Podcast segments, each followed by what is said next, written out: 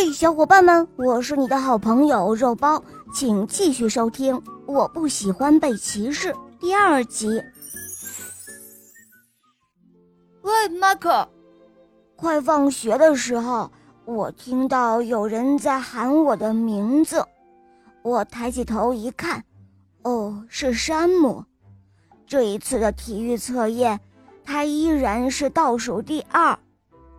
嘿，迈克，我们一起去学打篮球吧，山姆说道。哦，去学打篮球？我惊讶极了。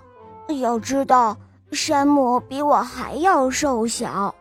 哦，是的，我爸爸说，打篮球能让人变得更强壮，体育测验会变得小菜一碟。过2个月还有一次测验，你想永远当最后一名吗？山姆说道。不，当然不是，我说。那还犹豫什么呢？山姆把他的计划一股脑的都告诉了我。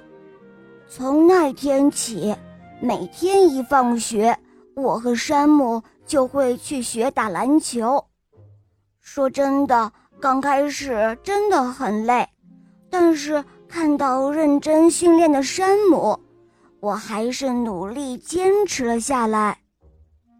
一转眼又要进行体育测验了。经过严格的训练，我和山姆都长结实了不少，但是我们比训练前还要紧张。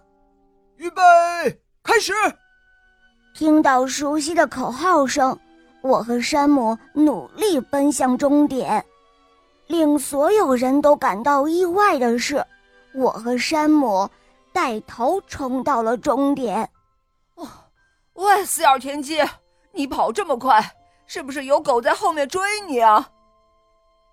艾伦像往常一样嘲笑我，但不同的是，这一次没有人附和。他笑得有点尴尬，山姆笑着对我眨了眨眼睛，我也笑了。后来我和山姆的朋友渐渐地多了起来，我们依旧有一些小小的烦恼，但至少我们再也不用担心会被瞧不起了。嘿，小伙伴们，你们要知道，当遇到关系霸凌时，如果只是忍气吞声，霸凌者可能会变得更加嚣张。什么是关系霸凌呢？